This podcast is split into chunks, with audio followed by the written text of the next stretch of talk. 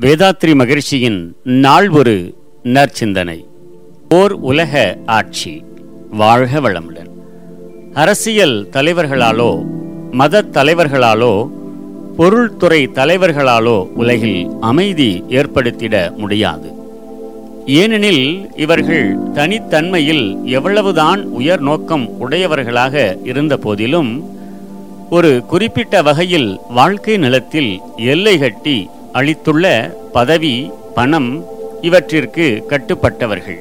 ஆகவே ஆன்மீகத் துறையில் உலக மக்கள் அனைவரையும் பொறுப்புடன் இணைத்து நலம் காக்க ஆன்மீக நோக்குடைய ஒரு இயக்கம்தான் நேர்நிறை உணர்வோடு உலக அமைதிக்கு வழிகாட்ட முடியும்.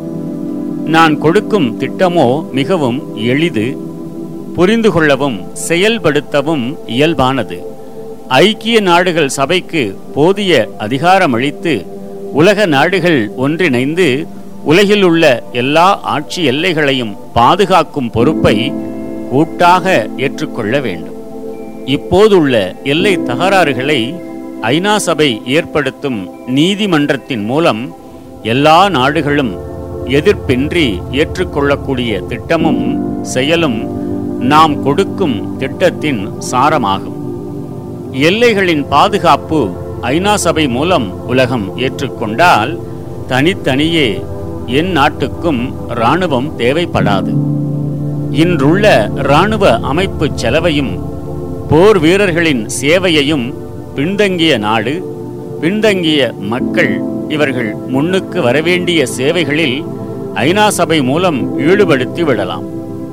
இராணுவத்தின் செலவும் ஆற்றலும் மக்கள் நல சேவைக்கு திருப்பப்பட்டு விட்டால் பதினைந்து ஆண்டு காலத்திற்குள்ளாக உலகில் உள்ள ஒவ்வொரு நாடும் சமமான பொருளாதார வசதியோடும் அன்பு வளம் பெற்ற உள்ளங்களோடும் அமைதியாக வாழ முடியும்.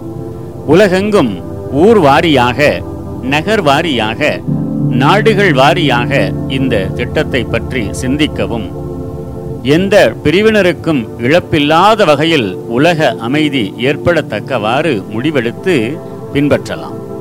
இந்த பெருநோக்க சேவையாற்ற வாக்கு பொருள் ஆற்றல் என்ற எவ்வகையாலும் உலகுக்கு தொண்டு செய்ய வாருங்கள்.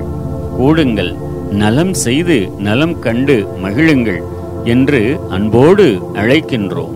வாழ்க வளமுடன். நம் கடமை அறவாழ்வின்